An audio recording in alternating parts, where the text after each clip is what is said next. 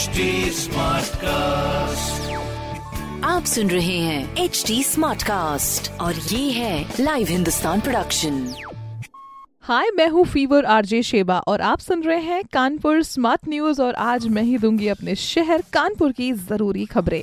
तो सबसे पहली खबर की ओर मैं बढ़ जाती हूँ वो है अपने कानपुर का मौसम का हाल। हाँ जी, अपने पूरे उत्तर प्रदेश में कानपुर सबसे गर्म रहा है मतलब 47 डिग्रीज के भी पार गया है। इंसानों की क्या मशीन यानी एसी की भी हालत खराब होने लगी। फ्रिज भी ठीक से वर्क नहीं कर रहे। तो तेज गर्म हवा भी चल रही साथ में। आपको पता है, इस गर्मी ने पिछले बावन सालों का रिकॉर्ड तोड़ दिया है। और ये मैक्सिमम जो टेम्परेचर है, ये लगातार दो दिन बना रहा। रात को भी बिल्कुल आराम नहीं मिला और सुबह अगर चार पाँच बजे की बात भी करें तो भी ठंडक महसूस नहीं हो रही थी। मौसम विभाग के जो डायरेक्टर हैं, उन्होंने ये भी बोला है कि अभी गर्मी से राहत नहीं मिलने वाली है। तापमान अभी और भी परेशान करने वाला है। बढ़ भी सकता है तापमान। ये कल तक तो और भी अलर्ट बना रहेगा इसका। चिड़ियाघर में जानवरों को काफ़ी दिक्कत महसूस हुई। उनको ठंडा रखने के लिए और उनकी प्यास बुझाने के लिए सारा इंतज़ाम किया गया।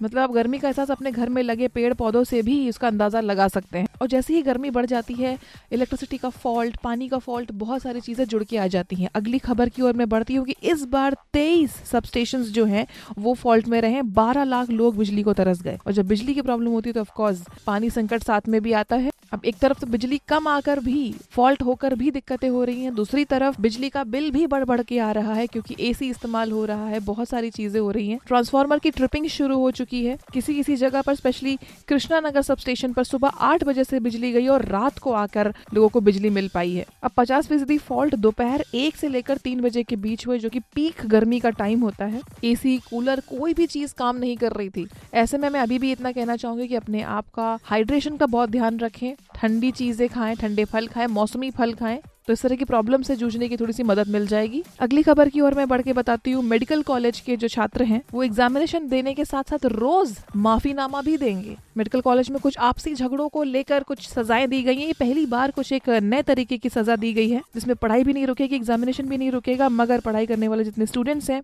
बाकी उनको भी एक संदेश मिलेगा उससे। वो जो इक्कीस दिन का जो एग्जामिनेशन है इनका, उसके साथ साथ में उनको एक माफीनामा डेली जमा करना पड़ेगा। और एग्जामिनेशन पास होने पर ही इनका जो सस्पेंशन है, उसको खत्म किया जाएगा। वाओ मतलब पहले हमारे यहाँ ऐसा होता था कि अगर आप क्लास में थोड़ा सा मिसबिहेव करते हो तो आपको क्लास से बाहर खड़े रहना पड़ता था, पढ़ाई से बच जाते थे, मगर यहाँ पढ़ाई के एग्ज़ाम से नहीं बच पाओगे यार अब ये इसकी सजा दी जा रही है कि कुछ दिनों पहले कुछ स्टूडेंट्स में फ़र्स्ट ईयर के स्टूडेंट्स को थोड़ी सी लड़ाई झगड़े का सामना करना पड़ गया था।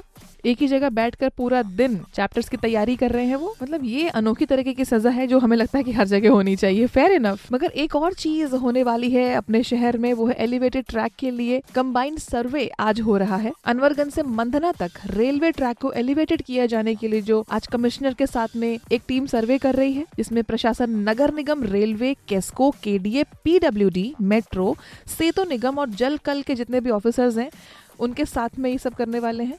बता दें कि पहले ये मंदना से अनवरगंज तक की जो रेल लाइन की शिफ्टिंग की जो डिमांड है, वो बहुत ही सालों से हो रही है। ये मुद्दा काफ़ी बार उठ चुका है और आपको बता दें कि इस सर्वे में सांसद सत्यदेव पचौरी जी भी मौजूद रहे और इसके बाद में कमिश्नर के जो कैंप कार्यालय उसमें बैठक भी की गई। छह बजे तक पूरा सर्वे का काम किया गया और उसके बाद ही तो देखते हैं कि ये कार्य अब कहाँ तक आगे बढ़ता है। मगर अब आगे बढ़ रही है ट्रेन। हाँ जी, रेलवे की खबर मैं आपको बता देती हूँ कि सेंट्रल, हमारा जो कानपुर सेंट्रल है, वहाँ पर तीन और प्लेटफॉर्म्स होने वाले हैं, जिसकी वजह से ट्रेन अब नहीं फंसेंगी, क्योंकि बहुत इंतज़ार करना पड़ता था। कभी कभार ट्रेन स्टेशन तक आने के बाद भी लेट हो जाती थी, क्योंकि लाइन क्लियर नहीं होती थी। दिल्ली, हावड़ा, मुंबई और लखनऊ की रूट की ट्रेनें फंसती थी। मोस्टली अब ये नहीं फंसेंगी। सिटी साइड की तरफ़ तीन नए प्लेटफॉर्म्स बनाए जाएँगे। मुख्यालय ने इस पे बिल्कुल ही मोहर लगा दी है। सेंट्रल पर अभी तक दस प्लेटफॉर्म्स तक होते थे वो तेरह प्लेटफॉर्म्स हो जाएँगे। पीक आवर्स में जब सेंट्रल पर आउटर में गाड़ी खड़ी करनी पड़ जाती थी, काफ़ी बार में सुना होगा आपने, अरे आउटर पे खड़ी है आउटर पे खड़ी है,